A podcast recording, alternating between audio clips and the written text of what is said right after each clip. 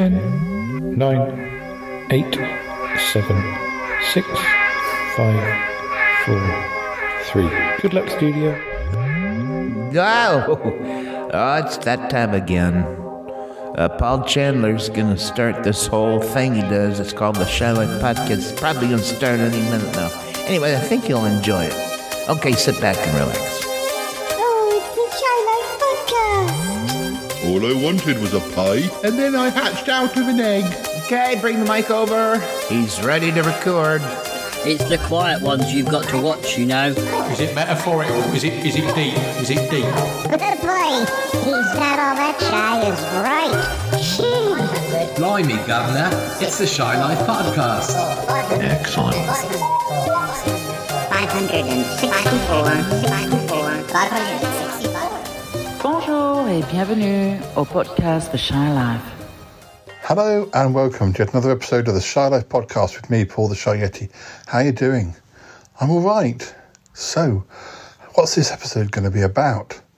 Well, it sees the return of, uh, well, by now, one of our, our regular special guests, uh, Mr. Warren. Yes, Uncle Warren from uh, the Cinematic Sausage podcast. Yes, well, the last time you heard him speak was when we recorded with Nick. Um, Warren, Nick, and I discussing back in the day. But the time before that was when he came over and we talked a bit about TV and he met all the regulars. Well, he went down extremely well with at least two of them. Well, probably more than two of them. But uh, anyway, let's run that theme music, and when we come back, I'll explain a little more, and then we'll get Warren in. Yeah, um, we're, we're trying to we're trying to sort out a slight disagreement that's come about. Anyway, run that theme music. Darling, it's the Shy Life Podcast. Yes, but it's a positive thing, Paul. The highlight, the Shy Life. You won't find a cast of characters like this everywhere. Hello, Paul. I'll, I'll go anywhere for a potato. Delicious. Hello, captors. How are you? You quite like a big bang, don't you? Oh, Go Shy Yeti. Oh, I hope he hasn't found out my secret. I think he has. If you thought that was bad, just listen to this. Oh, I can't wait. I can't wait for it to begin. It's the Shy Life Podcast. I like that. Yeah. Yeah, I, I'm strangely drawn to Yeti Uncle John's ankles as well. But has the Shy Life podcast slowed down? I don't think so. It's all gooey and meaty and yum, yum, yum, yum, yum. Has anyone seen my hot sausage? So, listeners, what am I talking about? Well, let's say that when um, when Warren came to meet the regulars, he he turned the heads of a number of our team. I mean, he got on well with Yeti Uncle John, and Cromarty was certainly enamoured. I'm not quite sure where they stand on this whole issue. It may turn out that uh, that Warren has has even more fans than he thinks. But the two members of the team who are currently slightly at loggerheads are Bettina Evans Dupre and Tallulah Twinklehorn. Now, both of them took a big liking to Warren, but um, it seems in the weeks and months since uh, we recorded that they have both started fan clubs for our Uncle Warren. Yes, they're both claiming to be his biggest fan, um, and you know they've been downloading all those episodes of the Cinematic Sausage, um, and uh, yeah, yeah. Uh, the thing is, one would have hoped that they would have perhaps started a fan club together, but no, they've started rival fan clubs. I mean, some of these fan clubs, you hear about them for pop stars and stuff. You you often think, well, you know, this this fan club for Take That, it's all run by like teenagers. Uh, uh, is there any likelihood that any of Take That, obviously not now, obviously I'm talking about back in the day, but is there much likelihood that any of Take That are going to be interested, you know, interested in any of their their fans or their fan club, or who knows? But um, I guess I'm saying, well, if Tallulah or Bettina, I'm just wondering what the motivation is behind this rivalry. It's all very well, you know, Tallulah and Bettina starting a fan club, that can be a nice thing. But Bettina's married to August, so it, it can be nothing more than a than a innocent crush, surely. And I mean, Tallulah's a free woman, but uh, yeah, no, I don't think I don't think that um, I don't I don't know. I, we need to find out. Uh, we need to find out what their motivation is. We need to find out, you know, we need to try and get them to. I think it also takes the pressure off Warren a bit if the two ladies form a fan club, and maybe there are other ladies that um, join the fan club, and um, yeah, you know, it just becomes a fan club. It's nothing more. Um, oh dear. It, I, I, I need to kind of, I need to kind of get Warren's view on this. I mean, he might just be very, very flattered to have any fans, you know, any any attention that helps, you know, uh, put the spotlight on the cinematic sausage. Um, yeah. Oh.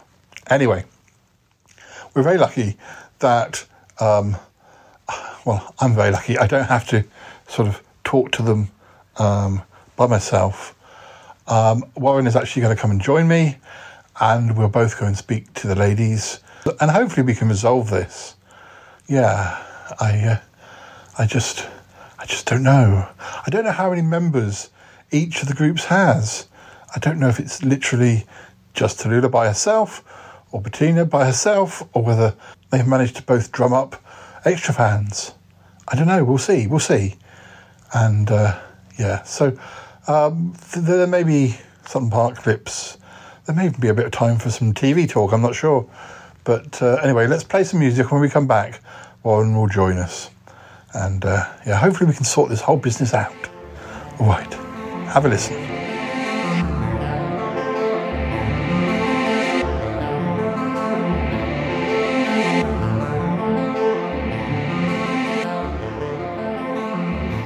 Warren, I'm so glad you could be here. How are you doing? Well, hello, Paul, and all the listeners at Shy Life. Oh, blimey, you, you, you're, you're very smooth today.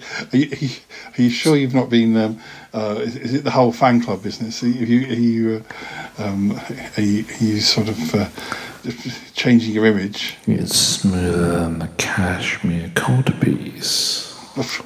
Blimey, well, you know, I think that uh, it's, it's no wonder you, you've got a fan club. If, if you definitely look a bit different this time as well. You, you, Mm, you- sorry about you look- that. I had a slight echo caught in my throat there. Does Yeah. happen. No, no, no. I, I look a bit different. It's because I've taken the bag off my head this morning.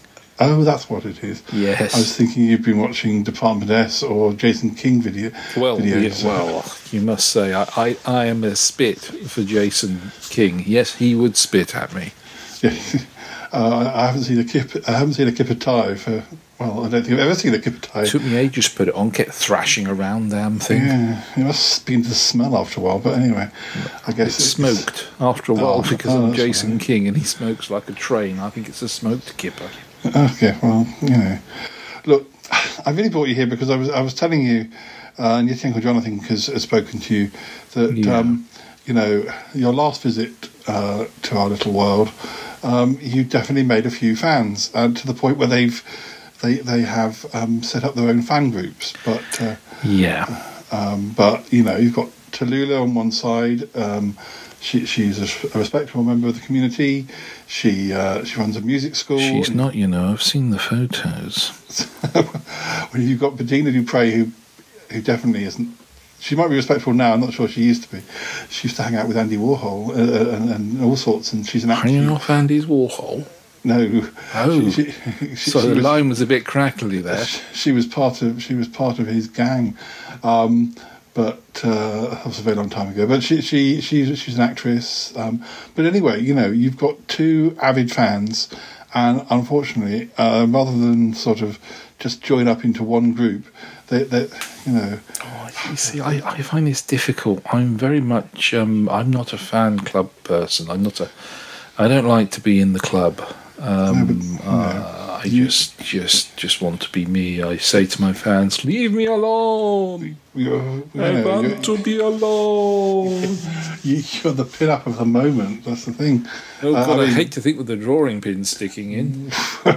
well, you know, I mean, I don't want to, I don't want to burst your bubble, but these ladies aren't exactly, you know, they're not exactly young. Um, you know, I'm not you- exactly young, dear boy, dear you are- heart. You, are so you are, you are to them, but uh, um, they, they, uh, uh, I think what we need to do is we need to make them sort of join together. I think one fan club is all you need, and we don't need all this fighting. There, there was some sort of squabbling down the pub the other night, and, and I think it ended up with uh, Bettina and Tallulah f- in, in, in the duck pond. And, Which, and- which, which bar did they do it in? Did they do it in the public or the saloon? I, I think they did it in the duck pond outside They of it. did it the in end. the duck pond. They took- I hate it when they take each other up the duck pond and they do things like this. They, they, they, they, there was there was mud everywhere. It, it was Oh. not becoming. Um, unfortunately, listeners, we don't have that. Eggs um, all over the stage. Yeah, we don't have a recreation of that. Unfortunately, Oh, thank to Lord for that. But, uh, um, anyway, um, oh, so Crom- Cromarty, Cromarty's. Oh, hello, Cromarty. hello, hello, Warren. So good to see you. It's, You- it's marvellous to see you. I, I, I've missed missed your company. You're, you're causing quite a stir. Well, Uh, yes. it's, it's not. It's not any part of me that causes a stir. They're just it- they're strange ladies, aren't they? It's not. It's not. It's not his fault, Cromarty. Um, uh, by the way, you haven't joined um, one of these gangs, one of these groups. Uh, well, no, I, I have not decided. I mean, not to say that I'm not a, a fan of yours, Warren, but uh, I, I, I, I don't fine. know. That they, they they both offer different perks for joining. You see, and I haven't yet worked out which which one I prefer. Um, Lord, they don't what- have one of those private websites, do they? Just for No. fans. No, no, no. I think this is more like what Paul has with Patreon. I think Ah. they, they offer they're, they're offering Warren merchandise, which Oh, God, no. presumably is unofficial if it's not been sanctioned by yourself. It hasn't. No, it hasn't got my crest on it. I can assure you. No, I think um, I think Bettina is offering a a uh, a, a, a, a, a, nobly, a nobly mug for uh, for for um, one of the Leaky perks. knobbly mug. Uh, I don't, I don't think it's leaky. I hope it's not. And uh, Tallulah has a, uh, a 2023 Warren calendar. I'm not sure where she got the photos from, but uh, they're quite um, something. But uh, uh, anyway, oh, the, Blimey, I can see one of them. They'll have your eye out. He's just looking in the mirror now. Look, Cromarty, um, don't embarrass the poor guy. Uh, look, um, we're going to go over and see Tallulah and, and Bettina separately. Um, but before that, we we need to talk about some TV, um, just to just to relax him, Cromarty. So if you want to, um, get Uncle John, is he going to drive us over? I believe so. I'll go and make sure he's ready. Oh Lord, he hasn't been at the water again, has he? No, no, he, he, he- he's got he's he, he when he's on duty, um, you know, when he's driving his taxi, uh, he, he, he, he keeps away from the water. But uh, um, Yet your Now- Uncle John and his Uber for two. yes, yeah. That sounds very rude. um, I, I've been noting down the years we've discussed. Yeah. So um, I, I'm, I'm going to suggest three this time, and, and in future I'll, I'll. So I don't think we've done anything from the 1960s. So I I've decided we will start with 1966 and see see what happened in 1966. Um, I wasn't born. no, nor was I. No, nor was I. Um, but you know, we do know a lot about older TV, so it, it barely matters. But uh, looking at it, I don't know there were that many events in 1966. But we've got a busy, busy show ahead of us, so Mm, let's start from the big ones, shall we? Start with a few American ones, shall we? Shall we start with Batman? Oh yes, yes. Uh, and this is the this is the Cape Crusaders, Burt Ward and the other bloke. Yes, yes. Very good at remembering that. Oh, Um, thingy, thingy. Thingy, you know the um, the very Adam excitable West. Adam, Adam West. West. That's it. Yeah. Yes, love Adam West. He's a man that, um, oh, the late Adam West, bless his heart. Mm. He's a man who could almost certainly take the Mickey out of himself. He is very. It is, he- uh, yes. Do you think this Batman's a bit of a parody, or do you think it's um, just another interpretation? Uh, it's a slight, slightly a parody, but it's also a, a thing in itself. Um, if you choose it, it to be, um, um, yeah, I mean, it, it's sort of sort of what I think of Batman as being even now. But, No, no, uh, that's that's that's the way I think it should be because it's a real comic book, and that was the Yes. thing, wasn't it? Mm. And you got oh, amazing performances. Cesar Romero Mm, mm, as the Joker. yeah. It's just amazing. It's just that, and that laugh he has. Mhm, Yeah, yeah. Uh, from, from the looks of it, um, it looks like we possibly got Batman almost the sort of the same time as it was, um, because it's listed on um, ITV as as being shown sort of pretty much. Which would have been weird because the fact that it's in colour really helps it, doesn't it? It really mm. helps that comic book image. But if you're watching it in black and white white, Britain, yeah. it's really not going to have uh, uh, the thing where they had the fights with the pow and the zap and mm. what. It's really going to look very bland, mm. isn't it? going to say, when did you first sort of see Batman? I can remember um, as a as a child seeing Batman in the seventies. Yeah, I, I and I, uh, that uh, title sequence I found quite scary uh, with all the sort of villains running past, and I'm not sure sometimes. I, I don't know how young I was, but I do remember it, and I do remember it when I was kind of young enough to be scared. Um, and, and I don't know that I sometimes got to the because I think if I'd have got to the actual episodes, um, I would have been less scared because they weren't Yeah. necessarily scary. But that title sequence was quite scary. But I love the Batmobile. though. The Batmobile mm. was great. It's mm. fantastic. Huge, great, typical, huge, great American car with fins mm. and that like cockpit um, driving position. But I, I found that an absolutely amazing car because it was just huge. And I had the Corgi Dinky toy, which used to fire things out the tubes at the back, and you press a button, and this giant like buzz saw came out the front of the bonnet, and you could uh, sort of wheel it up and let it go. Ah, that was great. That was. I love the I love the Batmobile. I wonder, in, in considering that um, the Avengers went into into colour on ITV in in that sort of was it 67 was it was it Yeah, colour in that's- 66 67 or 66 67 68 um, It went sixty six into film, didn't it? Um, I think. uh, and then it was in colour then it was colour, yeah. But I think that was main for export as well, wasn't it? It went into colour. So But it, it, this list I'm looking at, I get the feeling that Batman might have been broadcast in colour if you had it, but um, but because the Monkees on BBC One, uh, it said it was broadcast in black and white. So Hmm. um, so I, I don't know whether they use Batman as one as an as as a sort of one of their colour shows that they could. Because presumably they broadcast the colour Avengers in colour. Again, only if, whether you saw it in colour is a different matter. But yeah, I mean, um, and with things like um, uh, BBC, they didn't start broadcasting until '68 with the advent of um, um, Uh, uh, um, in July with the advent of uh, Wimbledon, wasn't it? Mm. That was the first program to really come out in colour um, on, on BBC Two of all places. Mm. We can come back to some of the other shows that debuted that year, but we should have a look at the sort of some of the notable moments. Um, now, on the 3rd of January 1966, Camberwick Green is the first television programme on BBC One to be shot in colour. Um, and and um, for those who don't know, Camberwick Green was a show made for for kids, but a very um, sort of Had a bit of a cult following, yeah, didn't it? Yeah, and it's sort of a, a thing, a thing of beauty to to watch. Oh, now. it is an absolute thing of beauty. Um, it's sort of a forerunner to Aardman Animations, isn't it? Really, Mm. to a certain extent. Um, although the models weren't made of, they, were, they weren't made of plasticine, were they? They were just manipulated.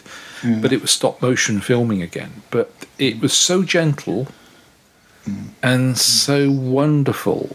It's like if you've had a really bad day, Mm. you put Camberwick Green on it, and things just like flow away. Mhm. Um, other things that uh, I'll, I'll probably avoid this. Talk about sport. We'll avoid that. Um, yeah, don't uh, ask me about sport. No, in March '66, they announced that they would be that they would begin broadcasting TV programs in colour from 1967. So um, I'm, I'm not sure.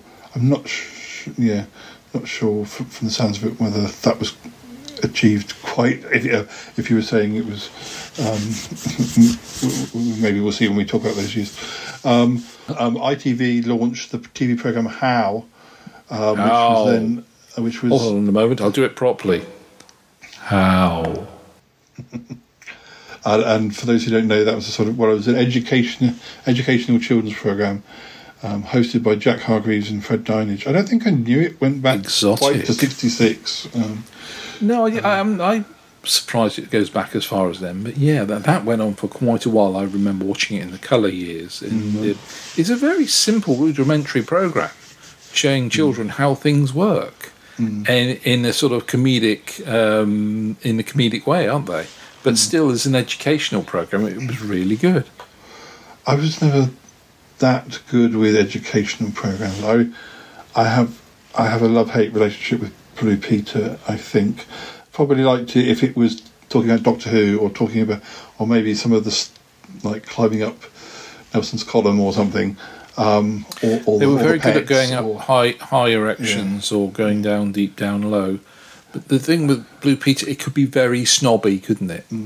It, it did get, become very snobby. Did you prefer things like um, the ITV, which was Magpie?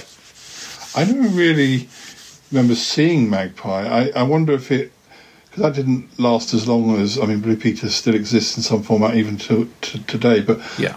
didn't did Magpie even get into the eighties? I can't remember. It, I'm it, not sure it did. No. Um, So I, it- I wonder if I much ever saw it that much. But But that was sort of a re- that was a sort of a more magazine program for kids, wasn't it? But um, it uh, I, it was just replaced by a gaggle of programs after that. Then we had um, CITV came in, didn't it? And um, they had um, Dramarama and things like that in the eighties, didn't they?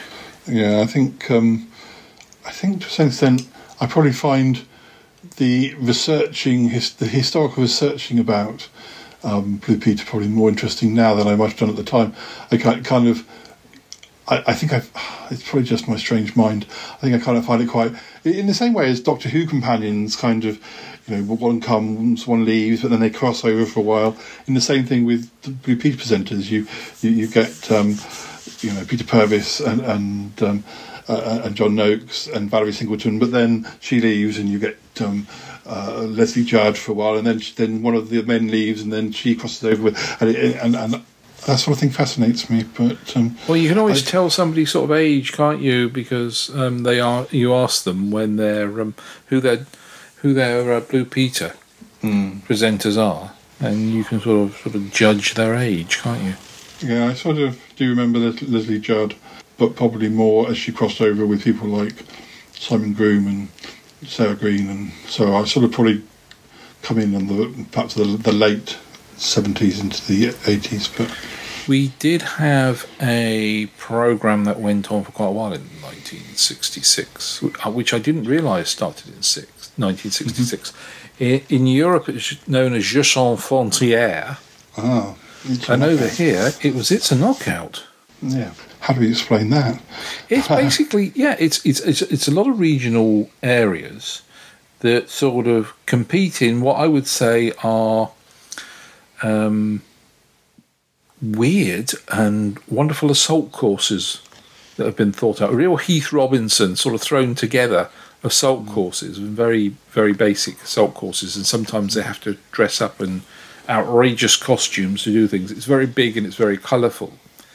Um, but yeah, it, it was a very sort of light-hearted and friendly um, into rivalry, if you like, with areas around the country, and that that was good fun. And, and I remember watching that a lot as a kid because um, the presenters, whatever their history, we find out now, we we won't mention that, but um, they were their laughter was infectious. Um, and the puns were funny, and everybody seemed to be having fun and enjoying themselves on that show. That went that definitely went into the eighties because one of the most notorious or famous episodes was the one with the royal family Oh, involved yes. for charity. Yeah, the Um, last one was '88, so I'm presuming that's the one. That's right. It had Fergie, didn't it? She got a little bit overexcited. Yeah, I'm not sure whether that was the last one or whether that was towards certainly toward, it was towards the end, but Yeah. yeah. Um, but um, there are a few other facts here. We have not a program watched, but the Money program debuted in um, on BBC Two, and that continued to air until 2010. Um, that was Well, that was Yeah. what uh, Valerie Singleton did next after Blue Mm. Peter. She went on to the Money programme on BBC Two on a Sunday evening. Mm. In April '66, the opening of Parliament was televised for the first time. Um, and going back to Batman, So how do we know it actually took place before then? If they Uh, didn't show it on the telly, they could have said Yeah, half a dozen people could have turned up and said, "No, we- we've done it. Nobody will know. We'll do it on the radio. Put a few sound effects in. Nobody will know. The rest of us can all go down the pub." I think that's probably what actually happened. Um, go- going back to Batman, I think um, apparently it, it uh, I think it was sort of shown regionally, and some regions started taking it on, and then then uh, it took a while for the whole country to, to pick it up. But um, it it, uh, it apparently used to because each story is sort of two parts, and apparently it would be shown on Saturday and Sunday evenings. So I think probably if they were doing that now, they probably like they do with Coronation Street, they'd probably sh- show the first part, then show something else in between, and then you get the second part about an hour later or something. Um, But uh, um, uh, May May '66, Julie Goodyear makes her Coronation Street debut as Bet Lynch, but she didn't become a regular character until 1970. Um, I was going to say because I've only ever seen her in colour, so yeah, probably doesn't yeah. exist. Or some people will probably tell us different, but I can't remember seeing her in B and W. Yeah, a lot of a lot of I think virtually everything in Coronation Street exists. Is, is whether it it's you know you have to tr- you have to really trace chase it down. Well, that's that's the, that's the unfortunate thing with the sort of the sixties, isn't it? The fifties and the sixties, everything. Anything before the fifties and sixties, you can forget. It just doesn't exist. But um, yeah, um, fifties and sixties patches. You know. Some of these shows exist in almost in full or in full, but it's just a matter of you know who, with soap operas it's difficult to you know you might do best of sets, but actually you know something something like Sons and Daughters where they know okay so there's five hundred there's um, how many 900 something episodes that will fit on so many box sets we can do that because that's only four or five years but something like Coronation Street do you actually start doing as much as you can or, or it's probably just too much work too much clearances and that sort of thing I'm not a soap person, to tell you the truth. I, I was sort of I'm I'm happy as I grew up. Sort of if it was on in the background, you'd sort of watch a bit of it. But as a child, you sort of never got any interested. And I only sort of for soaps, I only sort of tuned in for the exciting things like um, um, the people getting killed off in Coronation, some of the characters getting killed off in Coronation Street, the plane crash in Emmerdale Farm. Um, I didn't really sort of watch things. Um, the best Christmas Walford's never had, which appears to be every Christmas. Um, I never really tuned in for. Uh, I wasn't avid soap fan. I couldn't. I just couldn't um, bring myself to find the time to come and sit in front of the box uh, at that time of day. Usually because I was doing my homework. yeah nor were we in this family until neighbours came along and uh, and, and my mum was the first the first um, uh, view of that um, I probably only watched because all the kids were watching it at school but I was going to say because Neighbours was at one o'clock, wasn't it? And then it was in the evening just before the news. yeah when you were sort of having your tea when you came home from school so Yeah. Um, June '66, we have the sitcom "Till Death Us Do Part" um, began its first series. Um, yeah. Now, well, you're an Alf Garnett fan. Do you like Alf Garnett? Um, I've I've probably seen very few episodes, so I, I kind of undecided. I know he's one of those interesting characters where stupid people th- think that he don't Yeah, realise that he's a- a parody. On, on Yeah. um, and um, is he is Alf Garnett the same as is he Archie Bunker or something in the states? Is that the same character basically? Uh, Ooh, no, is Alf. Bunk, Bunk, Bunker? I've heard of Alf, uh, Archie Bunker. Um, I'm not too sure. Not too sure. I can remember my great uncle thinking, um, uh, uh, um, no, my great uncle saying that Alf Garnett's right there, and I'm thinking, even as a child, going, no, he's not. He's an offensive lout.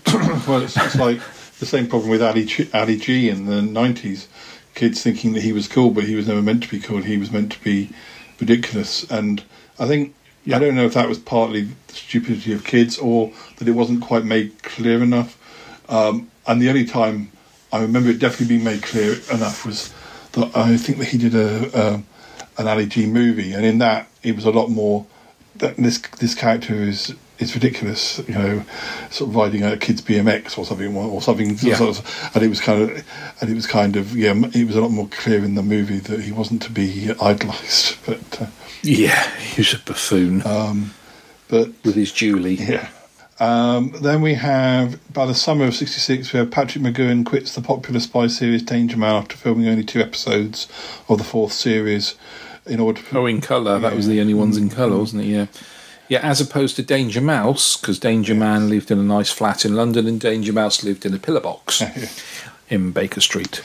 Where, in fact, the, the pillar box that he's supposed to live in does have a small little blue plaque. Have you seen the photograph of that? No, I don't think so. But that's, Somebody's made um, a blue plaque, a really tiny blue plaque, and put it on the bottom of the double pillar box by the tube station, and it says Danger Mouse probably lived here. oh, I thought that's quite sweet. um, I had to get on my hands and knees for that. That nearly had caused an accident. Uh, I was two things that this brings up is is that obviously he quit Danger Man so he could start producing The Prisoner, which began filming in the September. But um, wouldn't you have thought if you just sort of quitted a TV show that nobody would, or you and you pissed off a few people that they would then turn around and say, "Oh yeah, have another show, do what you like."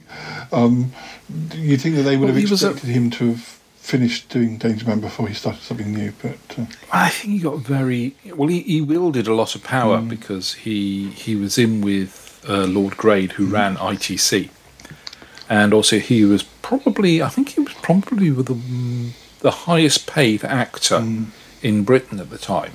yeah.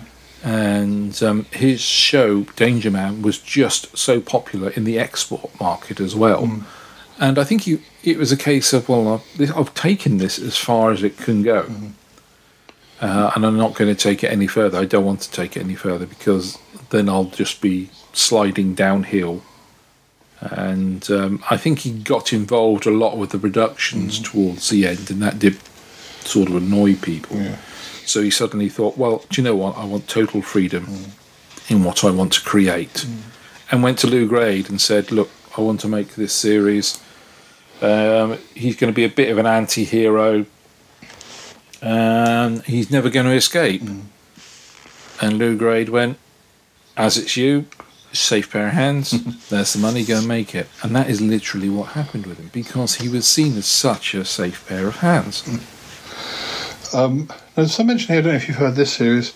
Uh, it says early October 66, the four part serial Talking to a Stranger, acclaimed as one of the finest British television dramas of the 1960s, began transmission in the Theatre 625 strand on BBC Two.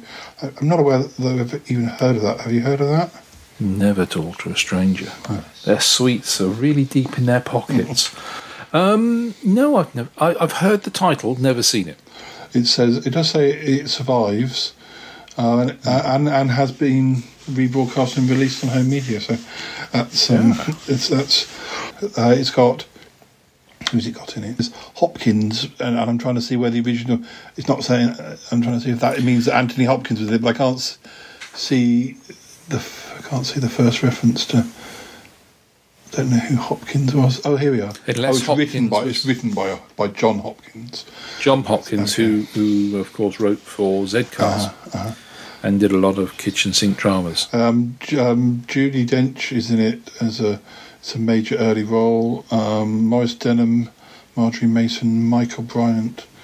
Um, Is that Michael E. Bryant or just Michael Bryant? Just says Michael Bryant. I always get It's mixed Michael. Dennis Bryant, so no, no, probably a different. Michael, I know Michael Dennis. Michael Dennis used to be um, the Croft original butler, Um, and he also used to be in a 1960s um, crime show as a um, barrister. It was remade by in Canada and twice in Belgium as well. Um, which shows it's quite good because those are the things. Usually, the only things that travel are sort of um, quiz shows, aren't they, that travel internationally very well. Also in October '66, the Thunderbirds are back for a second series, but it only has six episodes, and um, the original voice of Virgil Tracy, David Holliday, is now replaced by Jeremy Wilkin. Um, I don't really know enough about Thunderbirds to know what the difference between season one and two is, but presumably season one is a lot longer. Well, there was that. Um, yeah, 'cause Virgil was nearly booted out because. Let's be fair, folks. Virgil had a problem, didn't he? We don't discuss what it is, Ah. but um, it, it was sort of leaking out onto set, quite literally. Dear. and um, I there were talk of just getting rid of him for the second season, and things got so bad in season two that they only made six episodes because of his behaviour. Dear. Uh, got his strings all tottered up. Um, now, late October, 29th October, is William Hartnell's last regular appearance as Doctor Who, or was the Now first I remember Doctor Who. I've not mentioned it, but Yeah, yeah, I think I know which one you mean.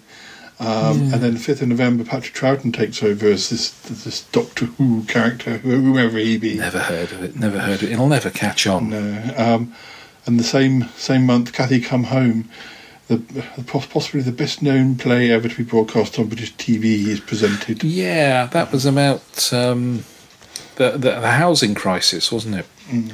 And um, who's the boy with the knack Um, from the Doctor Who fans? Uh, uh, what, mm, uh, Um, him.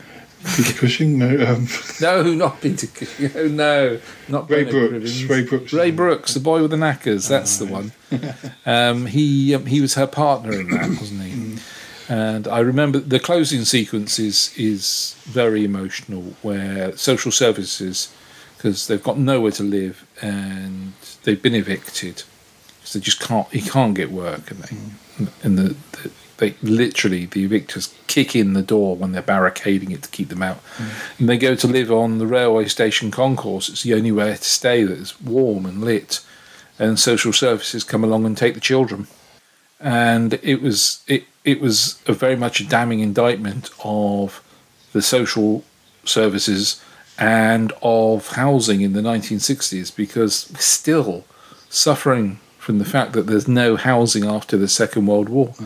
Uh, and a lot of families are either living in families' homes, it's a bit like now really, living in families' homes still, or they were living, uh, they were just dossing down wherever they could. And some of these people, like their family, they weren't married, although they had a child, and that was still frowned upon then. Uh, but how, how life changes. other other f- sort of well known names, so I don't know how well they were well known then. Um, we've got Geoffrey Palmer plays a property agent, Barry Jackson as rent collector, Ron Pember as rent boy. Did you no, say rent collector? uh, Ron Pember, Mr. Jones, Mr. Jones, um, Lennard Pearce as the ratepayer, uh, Tim Brooke Taylor as a wedding guest. I don't know. Uh, I don't know. Uh, um, how obvious some of these. Lennard Pearce, he from Only Fools and Horses, isn't he? He is, yes. Um, he was granddad, wasn't yeah. he? So Thunderbirds finishes in December '66, and then there's a, a famous version of Alice in Wonderland directed by Jonathan Miller. Uh, right at Oh, the I've end got of the that, year. yes. Uh, That's uh, quite a bizarre thing to watch. Mm, I'm not sure- Quite interesting. not Quite sure bizarre, if. I've seen that or not. I've seen That's got Peter Cook in, hasn't it? Mm, I've seen a few few versions of um, of Alice in Wonderland, but I'm not sure I have seen that one. Have you ever seen the um, Barry Letts one? I think possibly, um, which is the, isn't um, Sarah Sutton in a version? Or Yes, that's the one, is it? yeah. I probably have have seen. Never seen that yeah. one. Never seen that one. I'd like to see that one. Um, before we before we head on to uh, some of the other things we need to do in this episode, um, other shows that started in '66 include Softly Softly, the detective program.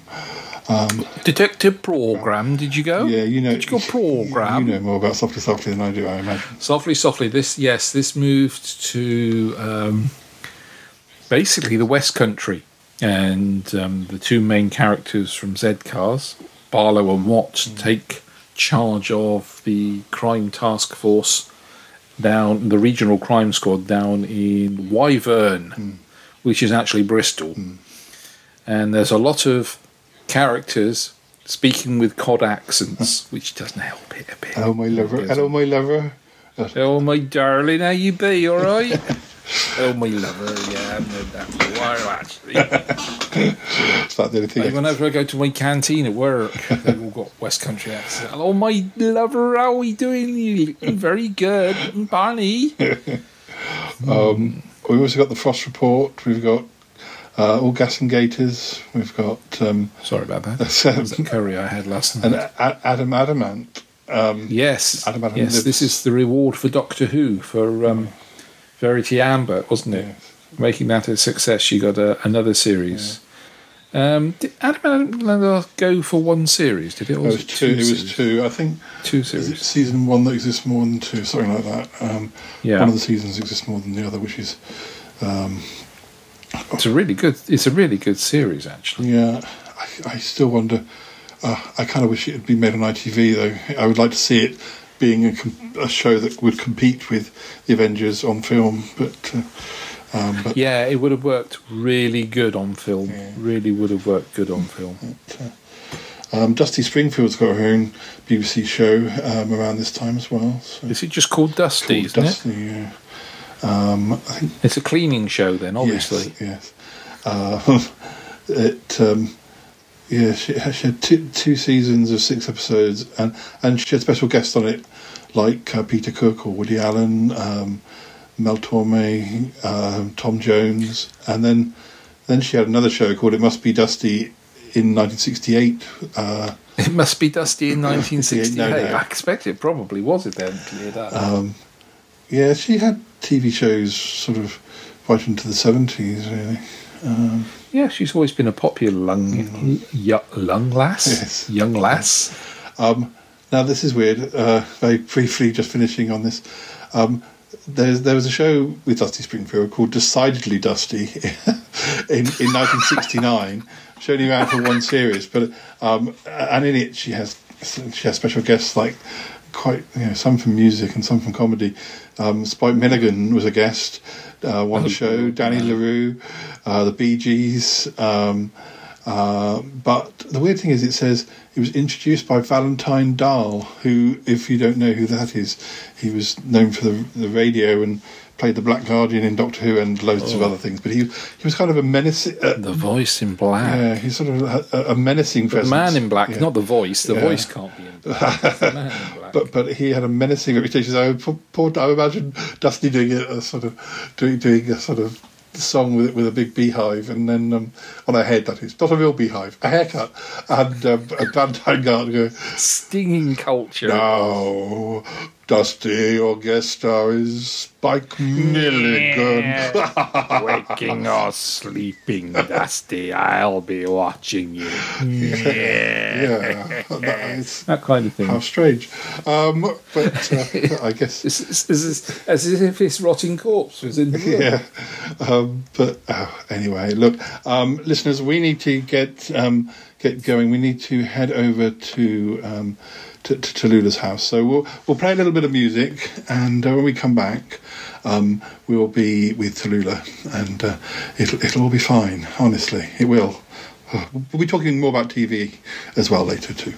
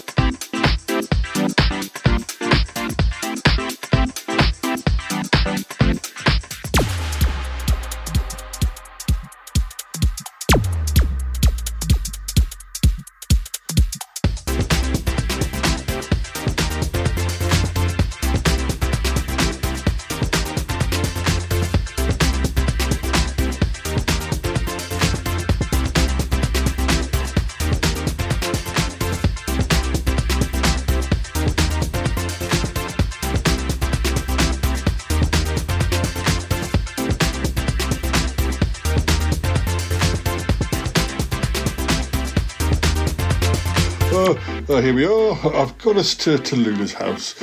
Uh, Ah, thank you very much, Yeti Uncle John. Here's a little something, and here's a £10 note. Oh, thank you. That's not as little as you. I beg to differ. Anyway, it's, it's perfect. Um, right. Uh, yeah. Well, I'll stay out in the car. I've, I've heard that uh, I've, I've, I've, I've, need I need a bit of shut eye before I drive you on again.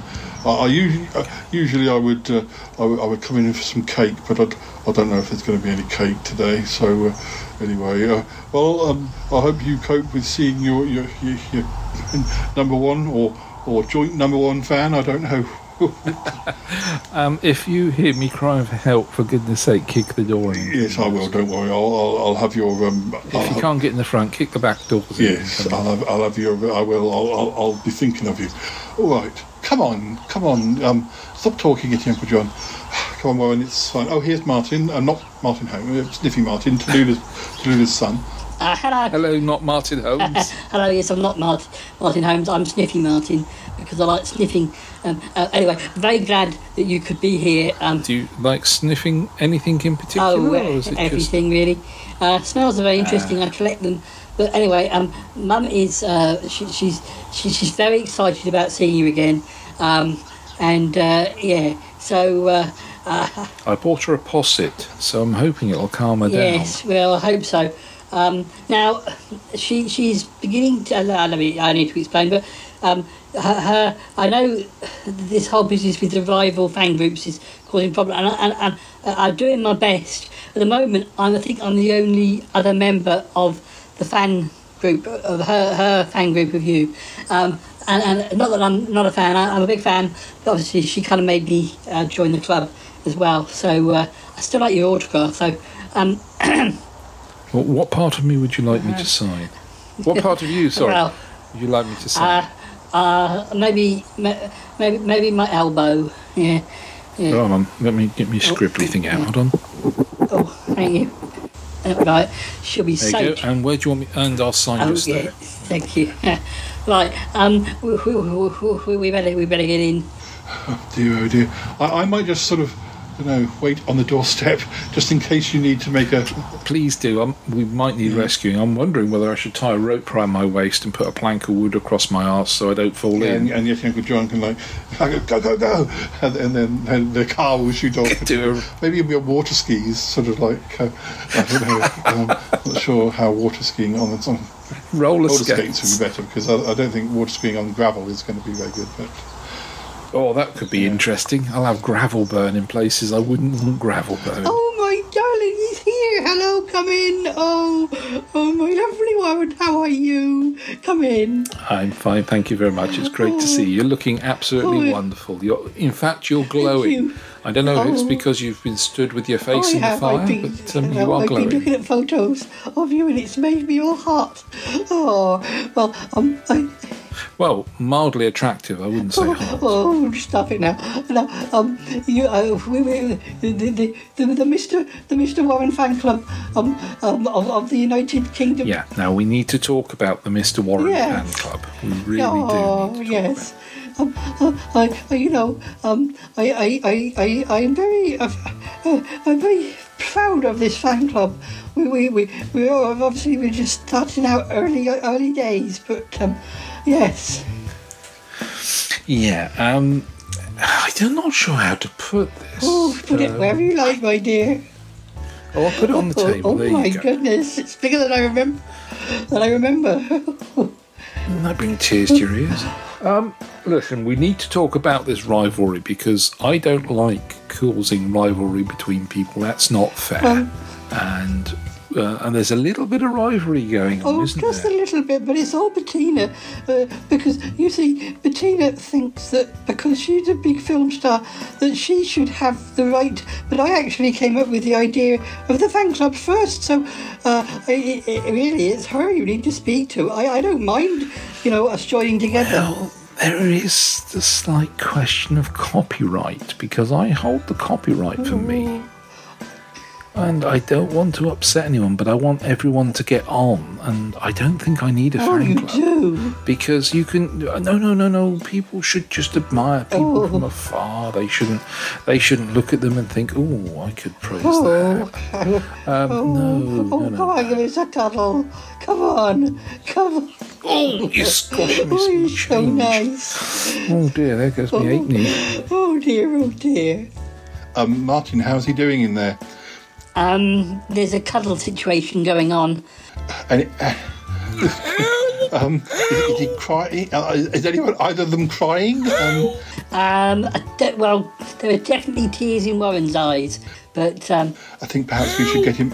We should, we should probably get him out of there quick. Come on. Um, uh, mother, mother, please uh, let him go. Let him go. Oh, that was the, the best moment of my life. Oh, come on, Warren. we need to get. Oh, come on. Let's get you back to the car. Oh dear, oh dear. Oh, Uh, mother, you you mustn't squeeze him so much. on my everything. Um, Tallulah, we'll speak to Bettina. I, I overheard what you were saying. I know she can be a bit forceful, so um, let's see if we can sort of yeah. But anyway, let, quick, out, get him out of here. Get him out of here.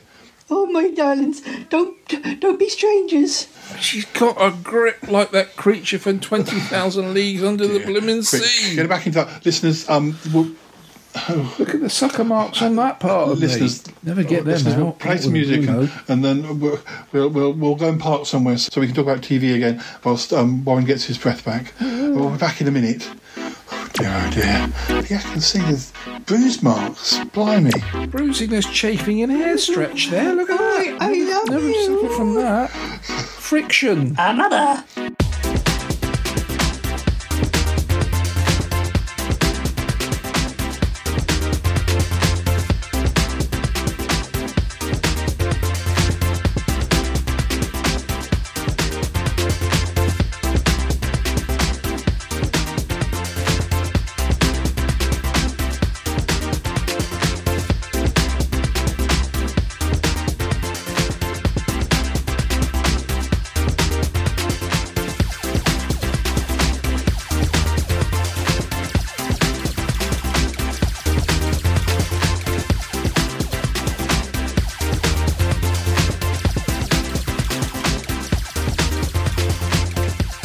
So, um, listeners, we- we've uh, your Uncle John is having a nap. So, uh, Warren, how are you feeling? You look.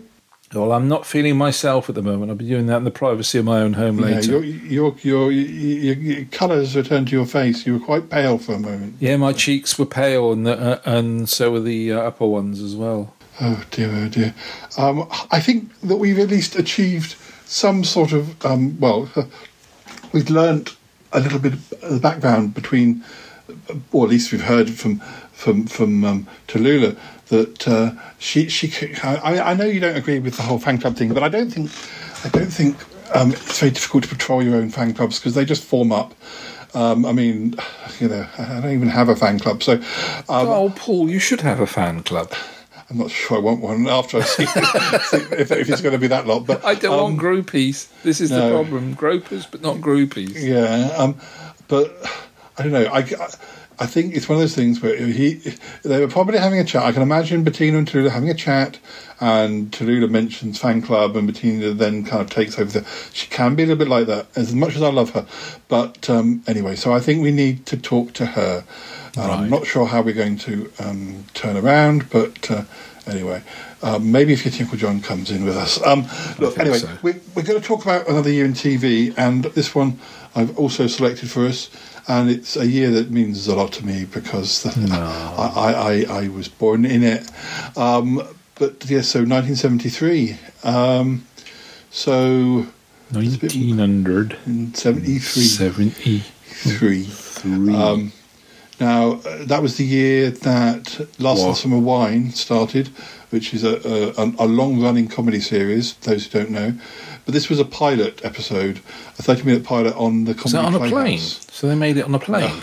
No, it was on a, he was on a, a comedy playhouse, um, uh, BBC One. He's on top of the roof of a playhouse. No, but um, it uh, yeah, it ran for 37 years. Actually, the same amount of years as Neighbours ran for. really? Did Neighbours go for that long? Yes, it did. Yes, it Heavens did. Um, but uh, there are probably even more jokes per episode. Um, um, then we have oh oh I see. So I know we'd already mentioned Sesame Street. Um, now um, now it it it, it um, was broadcast in Northern Ireland on UTV for the first time in 1973. So. Um, I, I, I still finding doing these sorts of things um, sort of has probably explained to me the question I had in my mind of when I used to watch Sesame Street, why did everyone look so dated?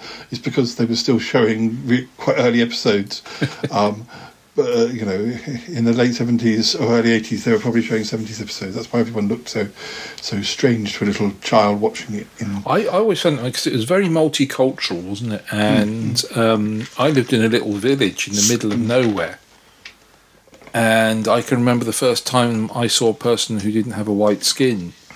And I must have been about eight years old, and I shouted out the window, my parents in the car, not realizing that's not the thing you did because I was isolated in a in in a rural environment. We didn't see it wasn't multicultural but when you look at something like um, Sesame Street, it, it it it is, isn't it? And I realised I sat and watched. I was thinking about this the other day. I sat watching it as a kid, and I realised that I was introduced to multiculturalism before I realised it watching Sesame Street. yeah. And I always wanted to live in America after Sesame Street because I was convinced there was like a, a nine foot yellow bird walking down up every street. Oh, it's like Crikey, the you'd have to follow it with a shovel though. I used to like I used to like the Snuffleupagus. He was Ah, Snuffleupagus. Yeah, that was. Um, yeah, that was like one of those giant Hoovers, wasn't it? It's like Henry Hoover. yeah. Um, 1973 um, was also when Whatever Happened to the Likely Lads started. Whatever that happened was- to the Likely Lads? Um, well, it's not easy to say that. Um, now, that was a sequel series to a show called The Likely Lads, which was um, from the 60s, for those of you who don't know. Um, and also in January, the Open University awards its first degrees. Um, I guess that makes sense because I, th- I guess when we did 1970, we may have meant that's probably when we mentioned Open University, and if it's a three-year degree, that's about right. Um, February 1973, The Wombles, the stop-motion animation show narrated by Bernard Cribbins, um, began. Legendary, legendary program. Spawned a, a couple of films. Spawned a number one hit as well, didn't it? Mm, and um, I had the, I had the album. Oh, I love the Wombles. Still do. Uh, when I was at university, I've said this before, I, I had a tape which on, on one side had Led Zeppelin, and uh, who I didn't know much about at the time, and I still don't know that much. Um, and on the other side was the Wombles, and um, I definitely played the Wombles, uh, you know, uh, far more than I ever played Led Zeppelin. So that's official. Led Zeppelin are Led- inferior to the Wombles. Well, I think Led Zeppelin would probably agree with you, and they were probably be massive Womble fans as well, to be honest. Um, uh, February 73 is also when some mothers do have them. Do they? Do you have them? Do you have them? Do have them. Oh, I remember yeah. watching that, and that I, I'm I'm crying with laughter. Yeah, that, that was with Michael Crawford as playing Frank Spencer. I don't know. It, I don't know if some mothers do have them is, is a show that um, got you know like I being served got shown in the states. I don't know if some others do have them did as well. I mean, Mike, Michael Crawford became quite well known beyond just um, the UK, but whether that was more for his work in theatre, uh, I'm not sure. Yeah, he was an avid. I mean, he almost used the television as um, just his paycheck and as theatre as the place to to really, because he was Phantom, wasn't he, for so many years. Mm. And I think he gained a big reputation for being. Phantom. I remember going to see him as Barnum Mm. in the eighties. I really enjoyed that. Yeah, it, uh, and that was at Her Majesty's Theatre as well. Before it became the theatre that's been constantly used for uh, Phantom of the Opera. Equally, though, I went to see Bugsy Malone there, so I don't think it counts. Um, um, I'm trying to see where it says it. It, it yeah, it's definitely definitely showed in Australia, Nigeria, um, Catalonia, New Zealand. Uh, it doesn't really mention whether it was You speak in shown America, though, in New Zealand, uh, Australia and New Zealand. Mm. Yeah, But again, it's a, a lot of 70s programs, aren't they? Are Mm. very travelable between New Zealand and sort of Australia because those were the markets of English speaking countries that would really buy the programs that we made. Would, would you like to know some of the people who were considered for the role of Frank Spencer before Michael Crawford? No, let's move on. Yeah. um, one of them, and Yes, you really please. can't, ima- really can't imagine this. One of them was Ronnie Barker.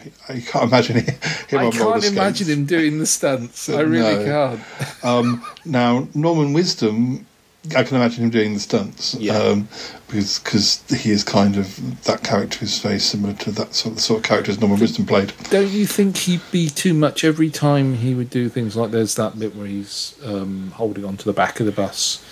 I can now hear him doing, I ain't got the change in his pocket uh, i- i- on the back of this bus, doing it in that Norman Wisdom voice. And the problem is you lose that illusion then because you only associate that type of voice with Norman, don't you? But he, he was a, he, he did his own stunts. He was rather good, Yeah, wasn't he? yeah. Another one was David Jason, but he wasn't considered famous enough in 1973 to be the the lead. Um, He did a lot though in the seventies, didn't Yeah. he, David Jason? He really worked hard for his art. Yeah. Um, what else have we got? Oh, um, I think I mentioned this just a minute ago. Uh, Are you being served? Um, Not regularly. No. um, it began its first regular series. The pilot had been six months before, so in '72, um, and also the pilot episode of Open All Hours. Um, uh, that was also one part of something called Seven of One. Um, oh right. so, uh, so, so that and that was aired. So a lot of these shows did. Um, also, oh, I didn't realise this in this was in the same series. Apparently, Open All Hours and Porridge were all part of the same series of Seven of One in the same year. Um, uh, so, so yeah, the pilot episode of Porridge is called Prisoner and Escort. So. Um, so he got two. He got two series out of that of, of that um, little uh, series Making a bit of money, pilots. Yeah. Um, April '73. Um, the, the much the much loved The Tomorrow People begins. Um, yeah, that show that killed off Ace of Wands. Um, not that I'm bitter. he didn't sound bitter about that. I, I wasn't even born, so there's nothing I could have done. If I if I was alive, I would have put I the can foot hear down. you sharpening the knife. I would have put my. I, I would have put my foot down, but I wasn't. Uh, I Put was. your foot down with a firm hand. I would. Yeah, I wouldn't have allowed it to happen. But uh, Quite right, well, they too. could have had both, but they shouldn't have got rid of Ace of Wands. Um, but, uh, um, apparently, Ses- May '73, Sesame Street airs on Westward Television. Westward, yes, that used to be my regional TV station. Um, it was a very small one. It was based in, I think it was based in Devon somewhere. I think it might be in Plymouth. Yeah, it ra- ran from '61 to '81. Um, um, uh, is that is, that anything to do with Sapphire and Steel um, getting getting axed, um, or is that or was that Southern, or was that the same thing? No, no, Ah. um, no. Um, uh, Sapphire and Steel was central in the end, wasn't it? But it was ATV before then. Um, lots of shows and stuff. Um, BBC Two starts to air Mash in in May '73, and the magazine show That's Life makes its debut. Now, listeners, uh, well, listeners in the states will know what Mash is, um, but they will not necessarily know what That's Life is. It was a sort of magazine, sort of consumer program. It was, yeah. It was, and they, it was, it was a very good thing for light-hearted presentation. But when it could be serious, it, it, it changed the law a lot over in this country. Mm. There was a lot of things it changed the law on because it was viewed by so many people and it was so loved that um, whenever they suggested something, the government of the day actually took notice of it. it didn't Childline, um, a Yes. phone, line Yeah. that kids could ring if they were being abused or bullied or whatever. Um, uh, that that sort of came out of that. That still exists to this day, I think, I presume. Um, I may be wrong about that, but I imagine it, still, it still does, um, or something similar to it. Um, The, uh, June 73, the long running children's sports themed game show We Are the Champions We are the champions. I just remember that. I think, I, I, I, again, too sporty for me, but I did quite like when they had to jump in the swimming pool at the end. Yeah, well, they say away you go. Yeah. Um, it? Yeah. I, I mean, it was more like a sort of children's version of It's a Knockout, so it wasn't a sport. It was the more. F- if if if sports could have been more like that, I mean, I. I, I I It's not a mind- program you'd show nowadays because it has No. children in the swimming pool, isn't it? Um, Mm. But it made sport look a bit more interesting than it actually yeah, it was. more exciting and fun because it was sort of competitive sport, but it was it wasn't silly, sort of of it was silly competitive sport. Yeah. Yes. Yeah. Um, now, we were talking about um, Softly Softly, and this is another spin off of Softly Softly. It's um, Jack the Ripper, which was a, um, a six part sort of retelling of the story, but it had the characters from Softly Softly, Barlow and Watt, um, investigating. Um, it or I do actually own it, but I haven't seen it from end to end yet, so I, I, I can't describe it. Perhaps It's you might worth watching. It's really really good. Yeah. Um, it's it, it, it's dramatized as well. It's done it as a reconstruction, as well as the Barlow and Watt being the senior officers um, doing the reconstruction of the murder inside. We actually have cutaways to reconstructions of the actual events themselves using character actors, and there's a lot of character actors in that, a heck of a lot. But it's um, yeah, it's a really really good series. It's in six parts, and whilst I'm talking to you, I'm desperately trying to remember the name of the series, um, and I can't remember, and I'm really going to get murdered for not knowing it. We're going to um, um, um, Second Verdict Ah. is the name of the series for that. Um, now, in August 1973, James Beck, who stars as Private Walker in Oh, Dad's yes. Army, dies of a burst pancreas at the age of 44. Yes. They, they continue the series, but they don't recast that character. Um, I don't know how much had been filmed or, or, or whatever, but the sixth series of Dad's Army is also shown around the same time, or a month or two later, and, and there's the famous episode with Don't Tell Him Pike, um, which um, I Deadly Attachment. Yes. I don't know if that's an episode with or without um, Private Walker, but I believe that one's without Walker, isn't it? yeah. Uh-huh. Um, Dad's Army, for those who don't know, being a famous British sitcom about. Um, Well, they're, you- they're you civil defence, what we would refer Yeah. to as civil defence, isn't it? Yeah. Um, it's it's a load of what we would say is old duffers who are well past their date of being able to call up to go to, to go to any kind of conflict, and so they've decided to to defend Britain as civil defence. But um, when they mean de- defending Britain, it's rather comical ways. They haven't got the resources, and there's there's Yeah. no sort of modern guns and things. And it's exactly how it was during the Second World War. Again, I'm not sure if it's one that would have been shown so much in America. Well, they they did the um, th- th- there was the um, episode that they made for America, didn't they? Um, which they were going to use to sell, and it didn't quite come about. It doesn't quite work. Um, we also have in August the first episode of Man About the House. Oh, I love Man About the House. Sorry, it's wonderful Yeah. series. Yeah, I, I, um, I like George and Mildred even more, but I, um, um, but I do, I do own Man About the House and Robin's Nest, but uh, Uh, yeah, um, Man About the House and uh, um, uh, well, George and Mildred are interlinked anyway, aren't they? yes, that's right. Yeah, Which is Uh, wonderful because they're just a series that moves on from Man Yeah. About the House. and um, uh, it, it, did- there, there were no, let me, uh, it.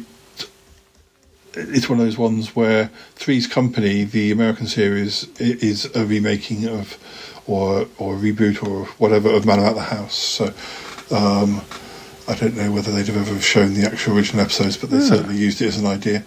Um, it's also um, August '73 is when ITV started showing uh, Kung Fu, starring David Carradine. Oh Lord, yes, come. They must have been. It wasn't really my cup of tea, but I definitely remember seeing the character. Um, so I guess they must have been sort of still showing it well, I don't know how many se- how many seasons it ran for three seasons, but they must have still been. So it ran from seventy two to seventy five, and it sounds like they started showing it relatively soon after it started, but it must have been still being repeated well into the late seventies. Um, sixty two episodes. Um, but yeah, sort of westerny and probably martial arts, and not really my cup of tea. But I definitely remember seeing it on. Um, now, children's magazine style program Why Don't You airs Oh. for the first time in the school holidays of '73. I mean, that went on for years and years. That wa that was something that used to drive me crazy because they had this tagline: "Why don't you go switch off the television set and go do something less boring instead?" So if they did that, we wouldn't be watching the program, which really used to annoy me. Um, plus, I I didn't like um, "Why Don't You" because it was a kids program with kids were the presenters.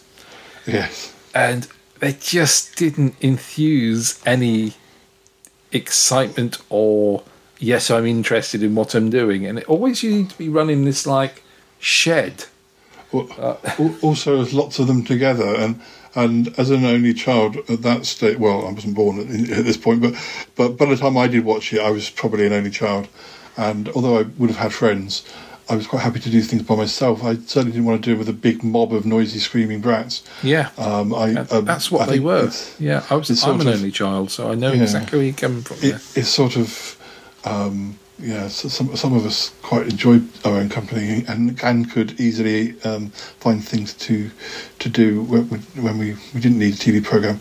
Um, one of the most most interesting things about it is that Russell T Davies. Uh, who obviously went on to Queer as Folk and Doctor Who and all sorts of other programs, um, began. Well, I'm not sure if he began his uh, career, but he was a he was a producer and director for it. At, was he really he was, yes. Um, probably towards. I Poor mean, sod. it ran until '95. I imagine it probably got more interesting when he took over. He probably, he probably would have tried to shake it up a bit and change it around a bit. But uh, I mean, I'm giving him the benefit of the doubt. I presume that's what he did.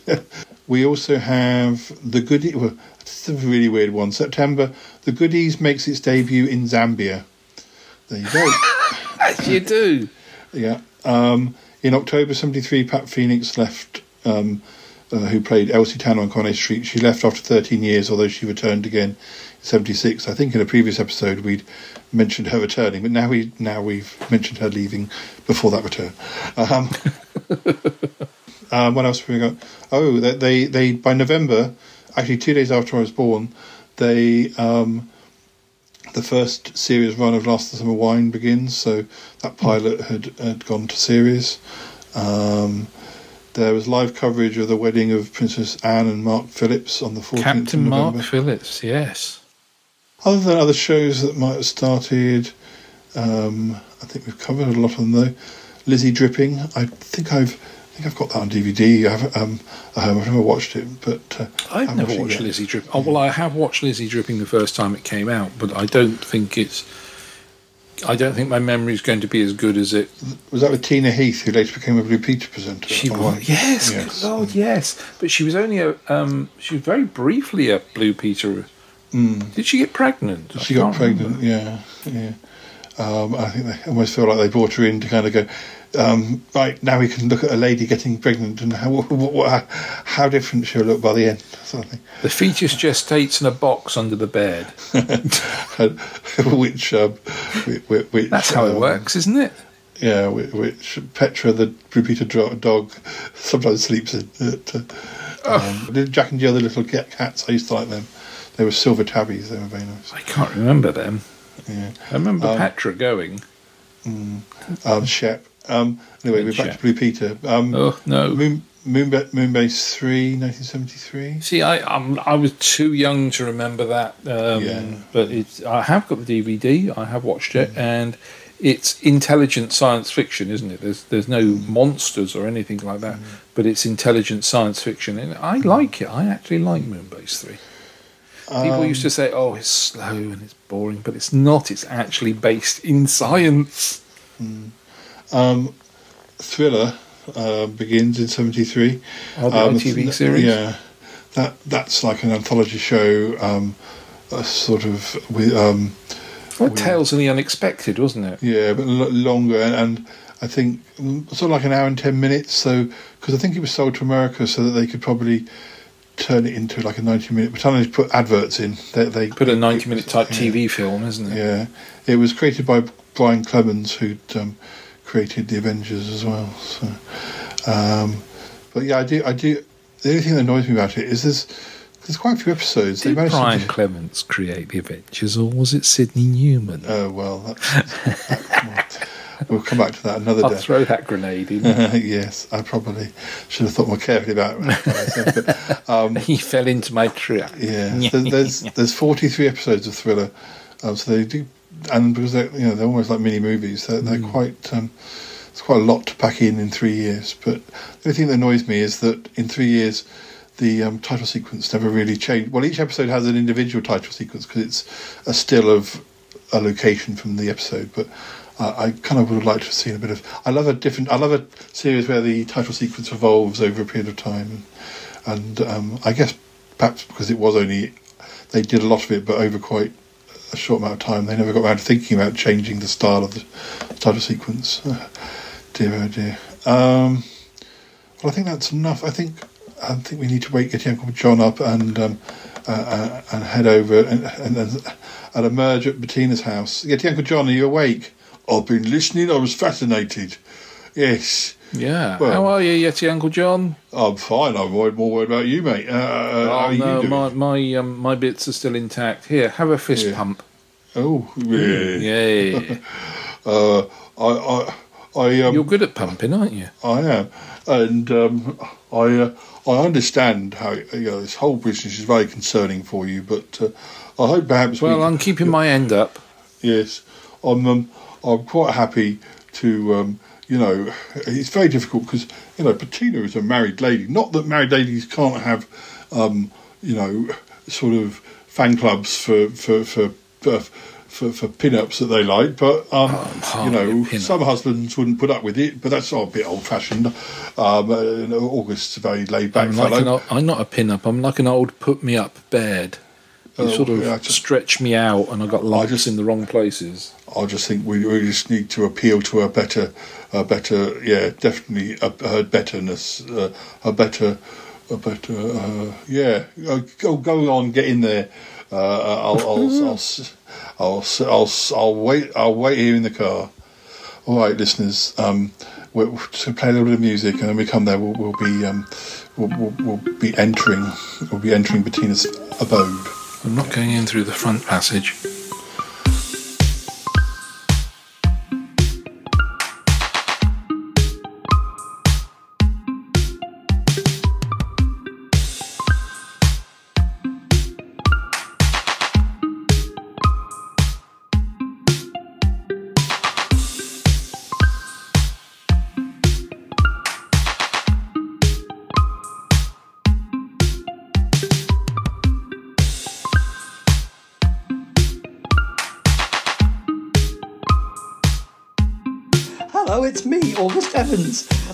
How are you? Oh, it's Mr.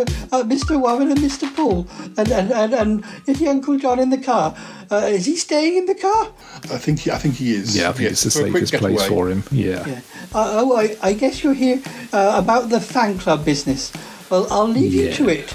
I've got to um, I've got to go and paint, paint some rhododendrons. So, uh, uh, because we, it's the wrong time of year for rhododendron. Ro, oh dear, I can't even say it now. I'll let you get on. All right, August. Fine. Okay. Um, come in. Um. Um. Oh, I didn't expect. Uh, Ick, what are you doing here? Hello, I'm here. Um, do come in. I, I'm I'm Bettina's second in command in the Uncle Warren fan club.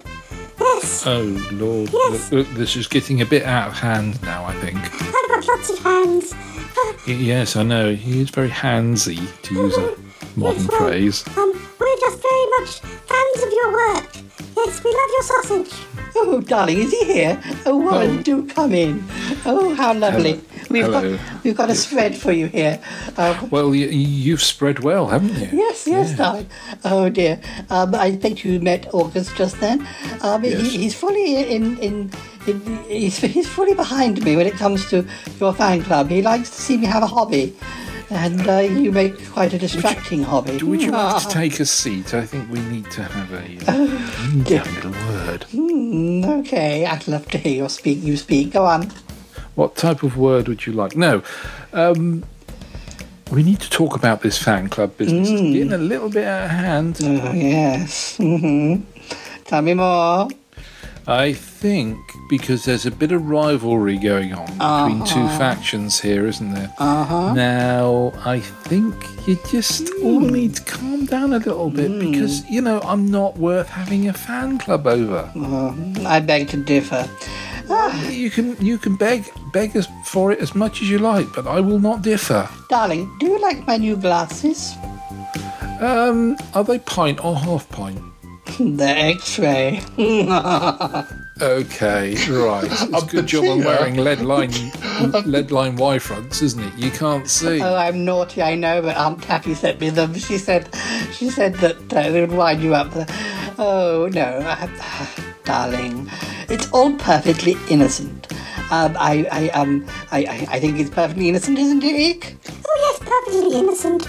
Hmm, I don't think those x-ray glasses to work at all. Don't worry, Warren. dear oh dear. Um, I do hope not, because you know, uh, these days, you know, members of show business get into trouble for, for being inappropriate, and I don't want you guys to. I think perhaps it's too late for that, but um, listen. Um, what we are, what we are, are trying to um, say is that Warren isn't that keen about having a fan club at all, but I guess to a certain extent it should be in his hands, but it isn't with these fan club type things. Well, it's not in my hands at the moment because then I've got my hands in my pockets. No, that's what it is. Bettina, she's been drinking. I think so. Look, um, what we are saying is is that um, Warren is happy to sanction a fan club. Um, and you know, I know you're not Warren, but please, we, we need to. We can't just ban this thing. Um, it could work towards your favour. Your, um, look, um, Warren. I don't want any But favours. we could try and turn it into a fan club for for the for, for, for the cinematic sausage. You see, your podcast. And I don't think it's that kind of sausage they're after. I know, but if we can get more fans, maybe it will dilute the um, the, the Sausage. the, the, the sausaginess. Um, uh, uh, look, Meaty goodness. yes. Um, so please, um, Bettina, can we not just join the two groups up? I mean, the thing is that um, Tallulah says that it was kind of her idea and you sort of stole it. She'd be right. Ah, It is naughty of me. I won't lie, but I just felt that I had more experience with these sorts of things, having been in show business and still in show business to a certain extent. Um, ah, Warren, I hate to see you um, upset, so I, we will agree. I will speak to Tallulah. We will um, we will make the group one little group, and we'll make it about the cinematic sausage. But um, we will still expect um, a few signed photographs, and uh, we'll make I think we can do that. I will sign a sausage. and um, maybe the odd cuddle now and again. All right. we'll debate about a couple in the future if it's going to calm Yeah. things down. That's that's okay, what we'll right. do. Yes. Well, I think that's fine. Um, no, I, I think uh, it's been lovely. I, I, I don't think you've got time for Bettina's spread, have you? Unless you just grab a few, th- grab a few things and stick them in your pocket, and then um, s- Oh, it's a cottage roll. yeah. Oh, darling, we're having to rush already. Well, well, maybe we'll all reunite at the end of the episode once everything is, you know, fine and, and, and, and sorted. We've got another one last year to talk about uh, about TV. So, and uh, anyway, All right, darling. I'm sorry we've caused trouble. Yes, yes, we're so sorry. That's all right. That's all right. I just don't want anyone to get hurt and upset. That's that's the It's very good important that thing. fight in the duck pond. Oh, darling, don't mention that. Oh, I heard about your That was fight I in the just, duck one, one pond, too many yes. gin and tonics, darling. Uh, I think uh, T- Tallulah, Tallulah appreciated the uh, physical contact. That's what I can say.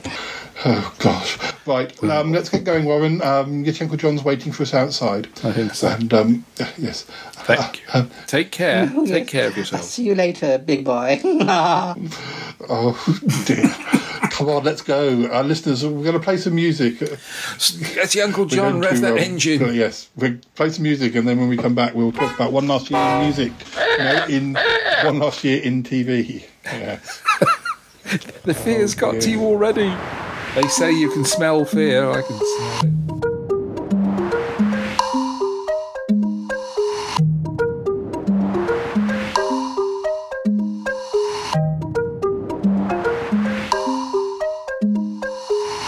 So, Warren, I think we've probably reached the best um, sort of resolution of this problem that we could have hoped for. So, I think it's what they call brinkmanship, isn't it? um, but I mean, if it can bring some attention to your podcast, then um, it can't be a totally bad thing. I, I, don't mean to be mean about them, but sometimes these um, fan clubs start and then you know they go along for a little bit, and then there's, there's some new star comes along. So I think ultimately it's just best to, to sort of play, to sort of compromise. Let's hope for a new Yes. star to come along. Hello, over here. Oh, never mind. Look, we're going to talk about one more year in TV. Yep. I've, I've, I'm going go from for. 1987 this time. Um, so we've done one from we've done this would be 60s, interesting. 70s, and 80s this episode. So um, 1987. Uh, I had highlights in my hair in 1987 and it was spiky. Oh, um, we were talking about this in a recent episode we recorded with Nick, uh, which you may have heard by now, listeners. Um, I think 1987 might. You knew Nick, but I don't know if I, I. That was the year I. I think I just about met Nick, but I probably hadn't quite met you, Warren, but near, near, nearly. Um, 88, I think we met each other. Yeah. Yeah, 'cause I, Mm. I passed my driving test in 88. Ooh.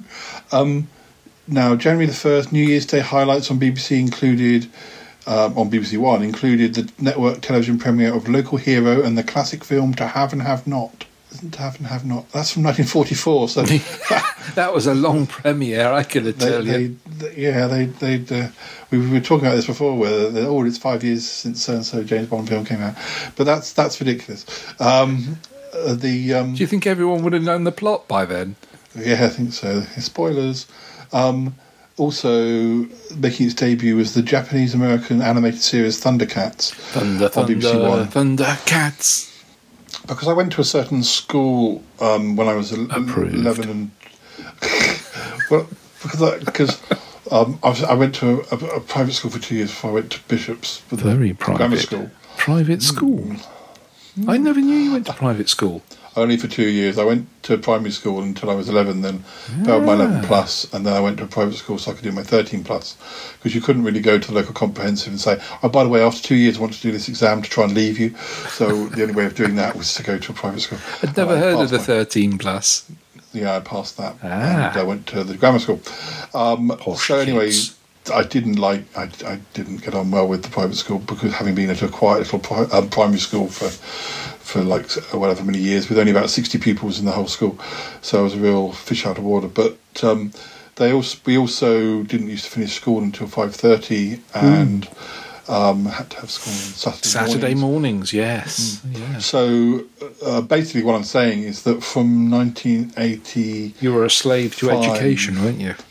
yeah, I so I never saw any kids TV after about 1985. Um, so, but my brother, um, he was of the age group that, that I remember Thundercats being very much his thing for a while. So They uh, were very 80s Thundercats were. about- yeah, he would have been about five when Thundercats came on TV. Um, same same month, January 1987, the network television premiere of Poltergeist. Oh, that's a scary film. Have you have you ever seen Uh, Yeah. Poltergeist? Yeah, I'm sure I have. That's one of those films that really put the willies up me. Um, that that that child with their hand on the TV screen going, "They're here." That really, because I used to watch a lot of late night telly, and sometimes used to fall asleep. And when television stations closed down over here, we used to get that static on the screen. And every time I used to wake up, I used to be terrified, thinking the poltergeist was going to come out of the television set. Um, January 87 as well, EastEnders was sold to Australia, Mm-hmm. um, as, along with In Sickness and in Health, which is a, a later spin off of Death Us Do um, Part, Death? Us Do Yeah. Part, um, which, which, which we talked about earlier, I think. Um, and also in, in January, Inspector Morse, um, the based on the books by Colin Dexter, makes its debut on ITV. Did you, did you like Morse? Um, I didn't think I, I don't think I watched it at the time, but we we own it at the moment. We own it. Um, uh, now well, we have a copy in, in my flat, and there was a stage when we started watching from the beginning. So I have seen the first year or two. I ha- yeah, I have to say the um, the first Morse that I watched, um, the, or the first Morse that was was on, uh, had Pat Troughton in, and that is Mm. the only reason I watched it. And he sort of gets Mm. murdered about half the way through. So Yeah. yeah. Um, I think I was I was more into um, the Bergeracs than um, than Morse. He was a bit too serious, and probably on a bit later in the evening as well. yeah, Death of Jericho was the first one. I actually, uh, it's funny because it, it of ran Jericho, until two, sorry. It, it ran until um, 2000, and so that covers a period where I had friends. I, I didn't go to Oxford University, but I had friends who did, and um, so there were episodes of Sutton Park that we filmed in in uh, in Oxford at the same time as they would have been making Inspector Morse. And because I had a friend who went to one of the colleges, we were able to use Magdalen College as a as a um, backdrop and Beautiful. film up the tower and, and and obviously none of it sanctioned by the college at all. But because because my friend was a student there, we even filmed in the library in the Bodleian. I think uh, down. I think there's a there used to be there may still be um, li- like um, a rolling stack of, of shelves, and we did a cliffhanger where the, the, it looked like one of us was going to get crushed um, between the stacks, and uh, yeah, and uh, Bodleian Library doesn't know anything about that either. Um, but it happened thirty about 30, nearly thirty years ago, so um, uh, please don't sue me. Um, but it's- it was my mate's fault. I wouldn't have got anything of me for him. I can give you his address. Um, no. anyway. Um, Give it, give it me on a postcard later. Yes. Um, Princess Anne, uh, February Won the Derby. Princess- No, Uh, she, yeah. she she she appeared on the question of sport. Oh, she she hit the short fellow with her um, handbag, didn't she? she sloshed him. He got um, um, uh, the she yeah yeah. It looks like there was something about um, one of the other captains mistaking her for somebody, and um, and it got 19 million viewers anyway. So people were very easily pleased. Um, Well, royals don't do television. no. Um, and for some reason, she decided to go on a question of sport. One of the most boring programs in the world because it's about Yeah. sport. Um, sorry, sorry if you like sports. We all like sports, but sorry if you like sport. It was a very nice chocolate bar called Sport. Well, it was very boring. That was pretty boring as well. A chocolate. Chocolate bar called Sport. I don't remember. I think there was. I'm going to have to look that up now. You're Like a making bit- it oh, up. uh, It's very boring biscuit chocolate thing. Uh, as boring as sport. Um, so, um, what was I going to say? Oh, uh, February 1987. A very an, a very inebriated Oliver Reed appears on Aspel and Company. Now, Aspel and um, Company. Yes, I remember watching that. Hmm. Um, yeah, and I was like, oh, because he staggers on with a jug, his hmm. shirt undone to his midriff, with that huge, out of control ginger beer, beard. Oh God, ginger beard. Stamping his feet to Wild One, started singing, does his drunken number. Um, Michael Aspel, looking terrified, sits down at the table. Michael Aspel turns to him and says, Thank you very much to run the titles. And the show finished early. I remember that. Oh dear. Um, the the David Lynch's film The Elephant Man uh, makes its debut on BBC One. Did you That ever- was from 19, that was from 1980. Did you ever watch that? I, I don't think it was. I am a David. I am a David Lynch film, but more of the Twin Peaks sort of Mulholland Drive Hmm. type. But I don't know. I've ever seen The Elephant Man. Elephant Man is a wonderful, wonderful film. Um, very emotional. You go through layers of emotions of anger, sympathy, regret, even, uh, and fear. And it just has such a sad ending. Mm, mm. Now, March 1987, the debut of um, French and Saunders on BBC Two, um, which uh, was very instrumental to some of my friendships at at, um, at school. Um, in that we we used to, um, my friend Harry and I used to have script books of French and Saunders and other comedy shows at the time, and we would sit there and um, take one of us would take Jennifer's lines and one of them, one of us would take um, uh, Dawn's lines, and we'd just sort of do our own versions of of, of the um, sketches. We like we liked it so much. Um, also, late March 1987, Opportunity Knocks returns to television after a decade-long break. It's presented by Bob Monkhouse. Bob Monkhouse, Now- yeah. yeah.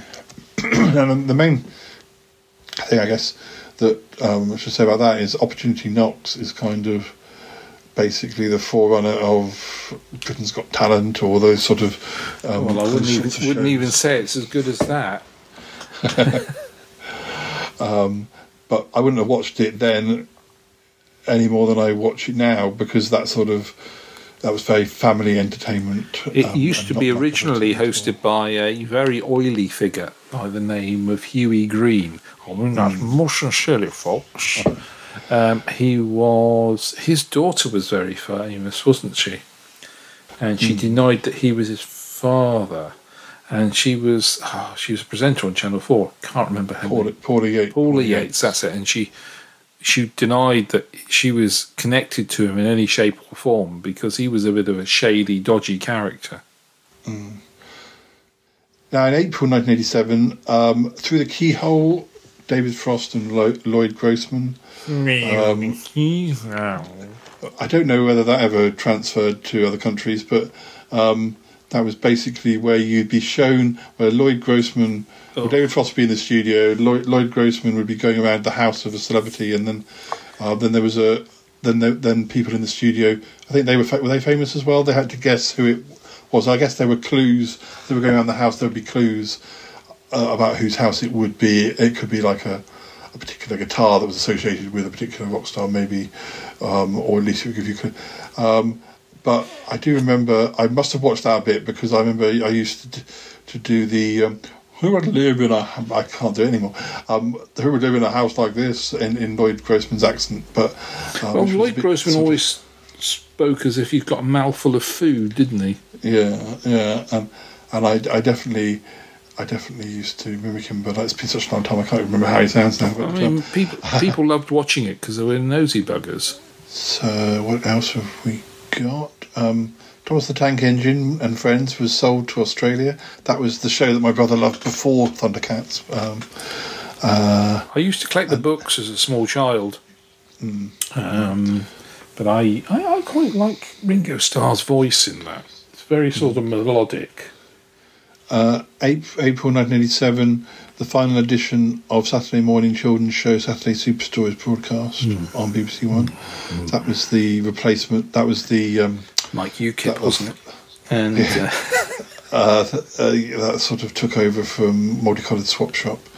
And um, uh, what is it with these um, the, the the Saturday morning children's show presenters who, who who sort of in 2022 have have more um, eccentric reputations? yeah, I I think it's just an age thing. They seem to go through this. Or is it a case of that um, that that their fame is dying, and they need to sort of stoke up something for people to remind them that they're still Maybe they here? had- Maybe they had midlife crises that were never properly diagnosed, and they just mutated. That's Um, Noel Edmonds. Yeah, yeah. He, the Noel Edmonds was a bit like one of our politicians. He would never go. Yeah. He would always crop up somewhere. but but um, you know, in the seventies and early eighties, he had quite a good reputation as being funny and a, a, a, TV presenter I certainly remember liking when I was growing up. But uh, but then ended up doing shows that you, you couldn't get far enough away from by the nineties. Um, Are you, but uh, are you talking um, about uh, Crinkley Back End? Bottom, yes, and Mr. Blobby and all those sorts Oh, of things. Um, You, you- you you would put the television on, and that Mr. Blobby would appear, and you would go, "Why are people even countenancing giving it time on the air? Why is it popular?" Yeah. Um, what else do we have? Oh, the final uh, April '87, the final episode of the Tube, the Channel Four music program. That stopped. Unfortunately, I saw the trailer for that. That shut it all down. Oh, was, did, did, did it, a young um, Jools Holland. Um, I don't know whether I should re- repeat it because he says rude word. I, I I can never remember whether that's something that stopped it being live or whether that's what stopped the whole show because it did run for five years and I thought by '87 it was almost forgotten or very very but I, I can never quite remember the history and the, and the sort of not the notorious elements um, of it. Well, because Channel 4 was a public broadcaster and the government at the time really did not like Channel 4 because it was doing a lot of alternative things. And I think they quite liked the staid BBC type status quo that there was. And the fact that there's this young upstart of a TV station that's come along that initially didn't have a very good start started to attract a big audience of young people. And um, they were quite radical in their out, uh, um, outlook. And I don't think the government really liked them much. And Jools Holland did this live trailer that was shown on CITV at about 10 past five, I think it was. He didn't. He said afterwards he didn't realise it was going out late, and he only said it as a joke because he thought it was a rehearsal. So it was him and Paulie Yates, and uh, they do their bit for the tube. And he thought the next bit was going to be cut out, but because it was going out live and he wasn't told it was going out live, and he said, "Yeah, watch it, all you young effers." Put the word of your choice in there, and that's what killed it. There was a great hoorah. Yeah, it sounds like, um, as it said, yes, I'm looking at Wikipedia and it says that that is the case. But it was also, um, it wasn't doing as well by the time that happened either. So it was a bit of, a bit of, um, I, I, it was a bit, yeah, because 87 always seems quite late that it was still going. I don't think I was really um, aware of, I, I, my music tastes weren't necessarily, were only just sort of becoming contemporary by 87 anyway. I, I'd been more interested in the 60s music um, for a lot of the 80s. But, but Yeah. uh, um, yeah. Um, what else have we got? April 1987, the Australian soap um, Prisoner Cell Block H makes its debut on Central. Um, That always used to be on quite late in the evening, didn't it? yeah. Um, this is believed by many viewers to be the series' debut on British television, but in fact, it had been running in the Yorkshire area since 1984. Central was the first region to conclude the series in December 1991. Um, yeah, so, so it, it was a bit of a trickle effect, and I, I think um, so. It looks like Yorkshire had had it for ages, but perhaps hadn't been going on about it, and and and then Central took it, and then maybe other, and then eventually all different regions showed it, but at different times. In fact, it never finished showing on TVS, um, which I was really annoyed about because I went to university and my mum would still um, be recording it for me. And when I went up, by the time I went up to university and was in the central region, they'd already finished showing it and were starting again. So I started. I didn't have very good TV reception, but I started watching it. Um, I think I don't. They didn't show the whole thing again all the way through. They I don't know how many episodes they showed, but I did. That was the first time I got to see the really early stuff, for, at least for a few weeks or months. Um, but then back back in TVS, I, I found out that they weren't they they'd lost the um, um, the rights to it, and then later on Channel Five started showing it, and then I didn't have Channel Five. And when it got rough, I kept an eye on the TV schedules. And when it roughly got to the point where I'd stopped seeing it, I got Mr. Goodman to record it for me and um, he clearly remembers um, because by that point he was with his now wife Ali, who's been on the show, and he, he remembers like the the videotapes sometimes like running out at three o'clock in the morning, and then the sound of his really noisy video player waking them both up as it because because they were kind of in they were probably in his, they, You're they a hard probably had- friends making them do that. well, I didn't make them do it, but I was very glad they did. And actually, they were saying that they actually got into it in those last few months when they were doing it for me. Um, so, so I, the, yeah, it's uh, yeah, I have very dedicated friends. um, what else have we got? We need to get through this. There's quite a lot of uh, quite a lot of things. Um, oh, May '87 launch of the late night discussion program After Dark on Channel Four, which is broadcast live and is notable for having no scheduled en- for having oh, that's where the no guests scheduled got end extremely drunk and would throw Yeah. abuse at each other. Yeah. Yeah. Um, uh, in May, Ireland's Johnny Logan wins the Eurovision Song Contest with Hold Me Now. I think that might be the second time he won. Um, a, a soppy ballad. um, what else have we got? Um, there was another music t- a, another music show. I don't know if this was partly due to the tube ending. Debut of the t- Tyne Tees produced chart show The Roxy, presented by David Jensen and Kevin Sharkey. The show intended as a stablemate for the, the, network chart show. Oh, I don't remember that. With a similar format to Top of the Pops. Um, oh, it was cancelled by April. It was so good it was well, It was cancelled. cancelled by April '88, so it barely lasted. Well, it didn't even last a year. Um, oh, oh, this is the year of. We were talking about this earlier. June '87, debut of the Grand Knockout Tournament of It's a Knockout. That's that's that royal special that we were talking about. Oh yeah. Um, it it um, it was deemed to be a failure, but it did raise it, but it did raise a million pounds for charity, so not entirely a failure. Um, but um, So um, a failure to them would be ratings, but success to everybody else would be the fact that it raised a million pounds for charity. Isn't it interesting how TV companies rate Yeah. things differently to us uh, mere mortals?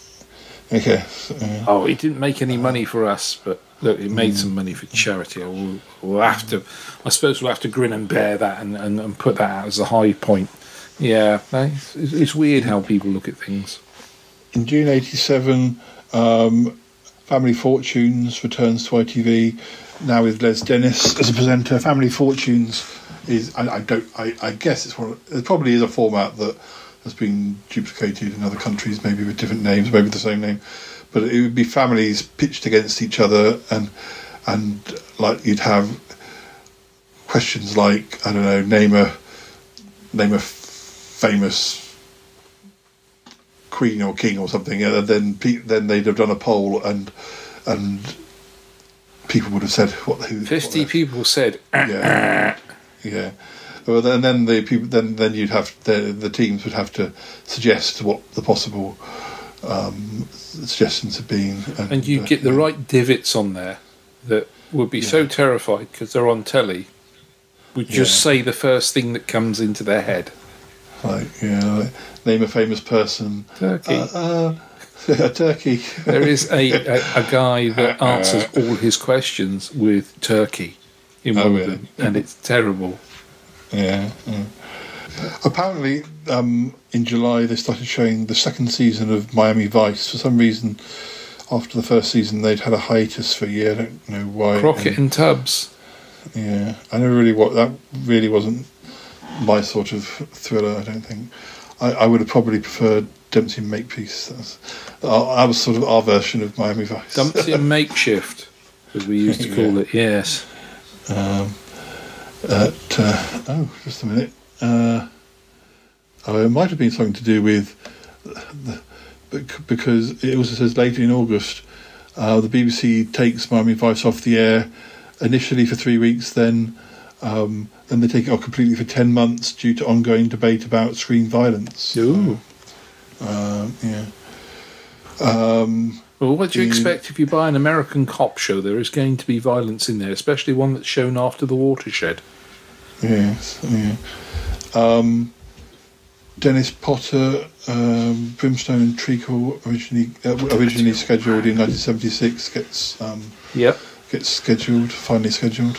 August 1987, the final episode of Terry and June is broadcast. Um, and in September 1987, Sylvester McCoy becomes the seventh actor to play Doctor Who. But it, uh, well, he's not the seventh. He's not the seventh actor to play the Doctor, but he's anyway.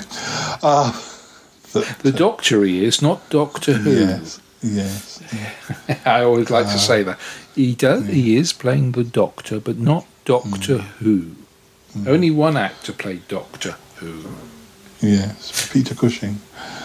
Um, um, Rowan Atkinson um, stars in the third series of Blackadder, uh, which is set in the Georgian era. Um, there's a US version, of Top of the Pops, that makes its debut on the C- on CBS, but I don't think it does particularly well. Um, but um, and going live um, replaces um, what's it called? Saturday Superstore. Um, that's got Philip Schofield and Sarah Greene. Now, I think Sarah Greene crossed over because she'd been a Blue, a Blue Peter presenter. She'd also been on um, Saturday Superstore. Um, th- oh, oh yes, in, in October, uh, when we had the storms, and Michael Fish, the the weather forecaster, um, or whatever you call it, meteorologist, um, played down how bad he thought it was going to be, and then it was really bad. um, uh, but uh, Yeah, I Um, remember that well. We nearly lost um, our roof. oh dear, um, um, there was a there was a groundbreaking episode of EastEnders with a gay kiss in November 1987, but there'd been there'd been gay kisses in Australian soap operas years before that. But, uh, never mind.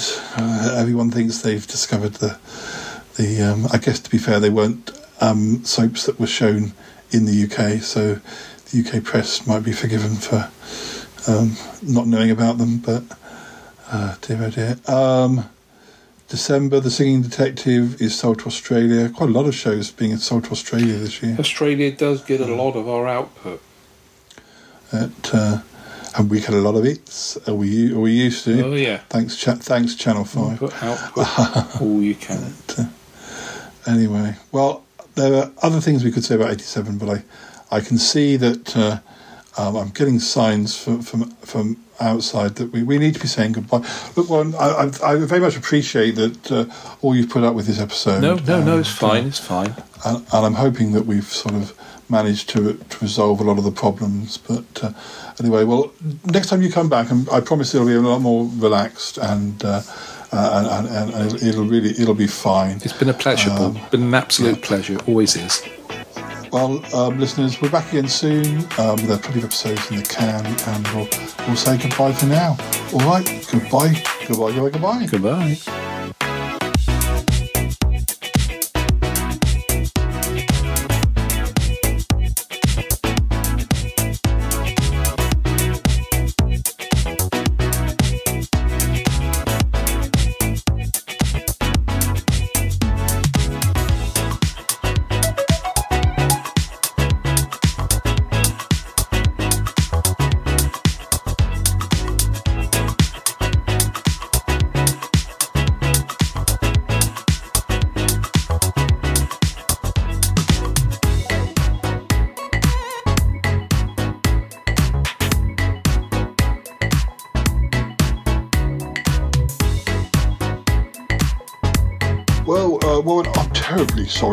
I, feel bad for not um, sort of pinning my um, pinning my rosette to uh, one or other of the fan groups, but sounds like I'm a bit late anyway because they've they've uh, uh, successfully re, uh, united, haven't they? So. Uh, uh, to, uh, I was wondering if you had any um, sort of thoughts about merchandise. Uh, I'm, I'm very good. I'm very good with merchandise. would you? What, what would you like your face on? Um, you know, I mean, a t-shirt, uh, a, a baseball cap. Um, you know, w- w- what appeals to you? Um, the I would love to be on that bottom Oh, of the tankard. That when you get to the bottom of the Yeah. tankard, Oh, yeah, it's got my That sounds face on marvellous. Now, I think you, you you you'll need to. Um, you know, I- either I mean I don't know if you know, but I'm actually quite a renowned photographer as well as being um, uh, Surrey's best taxi driver. Uh, I, I, I um, you know, uh, you can either choose a photo of your liking, or I think preferably you could uh, pop over and we could do a little candid, uh, um, you know, uh, f- a photography session. Uh, no charge. It'll be it'll be fine. Um, what I was Any particular outfit you want me to wear? uh, that that, uh, that little um, uh, uh, tiger tiger uh, tiger thing, um, yeah, little tiger costume you had that time. Anyway, we can't talk about that. you know, stop it. Um, I, I was wondering, do you remember them pens where where there's like a picture of a, of a lovely lady and you turn it upside down? I was thinking we could do a pen like that, but with you. I mean, you want to touch, uh, turn me upside down? well, I'm just thinking of the ladies. You know, they're they're very into, they're very, you know, they're they're, they're keen to have their hands on you. So. Uh, Why, why don't I have a mug Yeah. where my clothes dissolve when you put hot drink in it? Well, I think that would go down like really well with your fan base. Yes, so oh, we can talk about this. We can talk about it. I can hear the theme music coming, so we ought to go. But I'm very embarrassed now. oh dear, oh dear, don't be. Uh, well, I'll, I'll, I'll, you, well, I'll get my people to talk to your people, and then we'll sort it all out.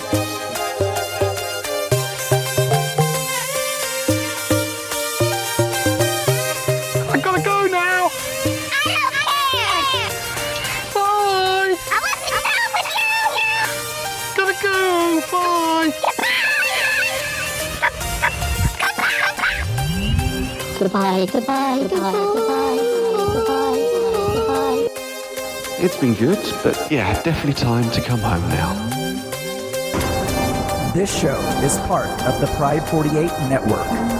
Find more shows over at pride48.com. Oh dear.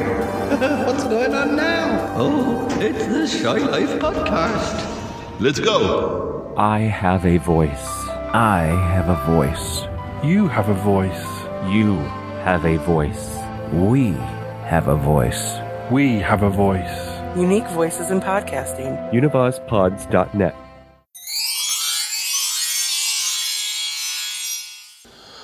Oh, Warren, um, I'm, I'm terribly sorry about Yeti Uncle John. I, I, He does like his know. merchandising, I mean, doesn't he? uh, He Yeah, I doesn't mean, stop. I, I was thinking uh, a lot more perhaps the tamer end of the merchandising. I, I, I think maybe a, um, you know, you know th- th- something, uh, and I think we said this before, something that promotes you, sure enough, but more, um, more, more sort of. Uh, the, the podcast, uh, the cinematic sausage. Um, I, I, I, I- I think um, I don't know. I, perhaps Were you thinking of one of those mugs that when you put hot things in it, my sausage appears? Oh, my please, yes. cinematic sausage. Yes, don't, don't, um, but yeah, we just just have to be Don't very we just have to be very careful about uh, what we agree to. But uh, yeah, we can negotiate our way through this um, um, minefield of Somehow we'll find we'll find a happy. I'm just glad that you know the the the, the, the fans are are united and um, that that- that- that there'll be no Yes, yeah, I that's can- the good thing. That I can think I tempers can- are calmed down, and there's not going to be any more No, I action think in the I, I duck can, pond. I can I can hear them though. So so perhaps we we, we, we ought to uh, fly out of here whilst whilst um, you still can. It, uh, I quite agree with so- you. Okay. Um, well, thank you again, and um, uh, I promise. No, thank you. Your, your life is safe. Um, uh, probably when you come back next time, it'll be fine. Oh dear, oh dear. Okay. Bye bye for now. Bye bye. I think the Shy Yeti's marvelous. Oh, such a gentleman. I'm sorry, that was really rude, wasn't it? Hello. No, wrong voice. Um, I've been waiting for that moment in for ages for you to do a wrong voice.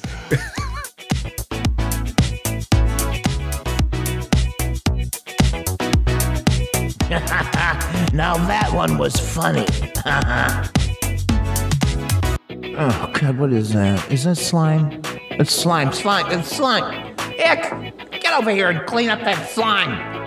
565, 565, 564, 564, 564, 564, 564, 564, 564. 564, 64, 564.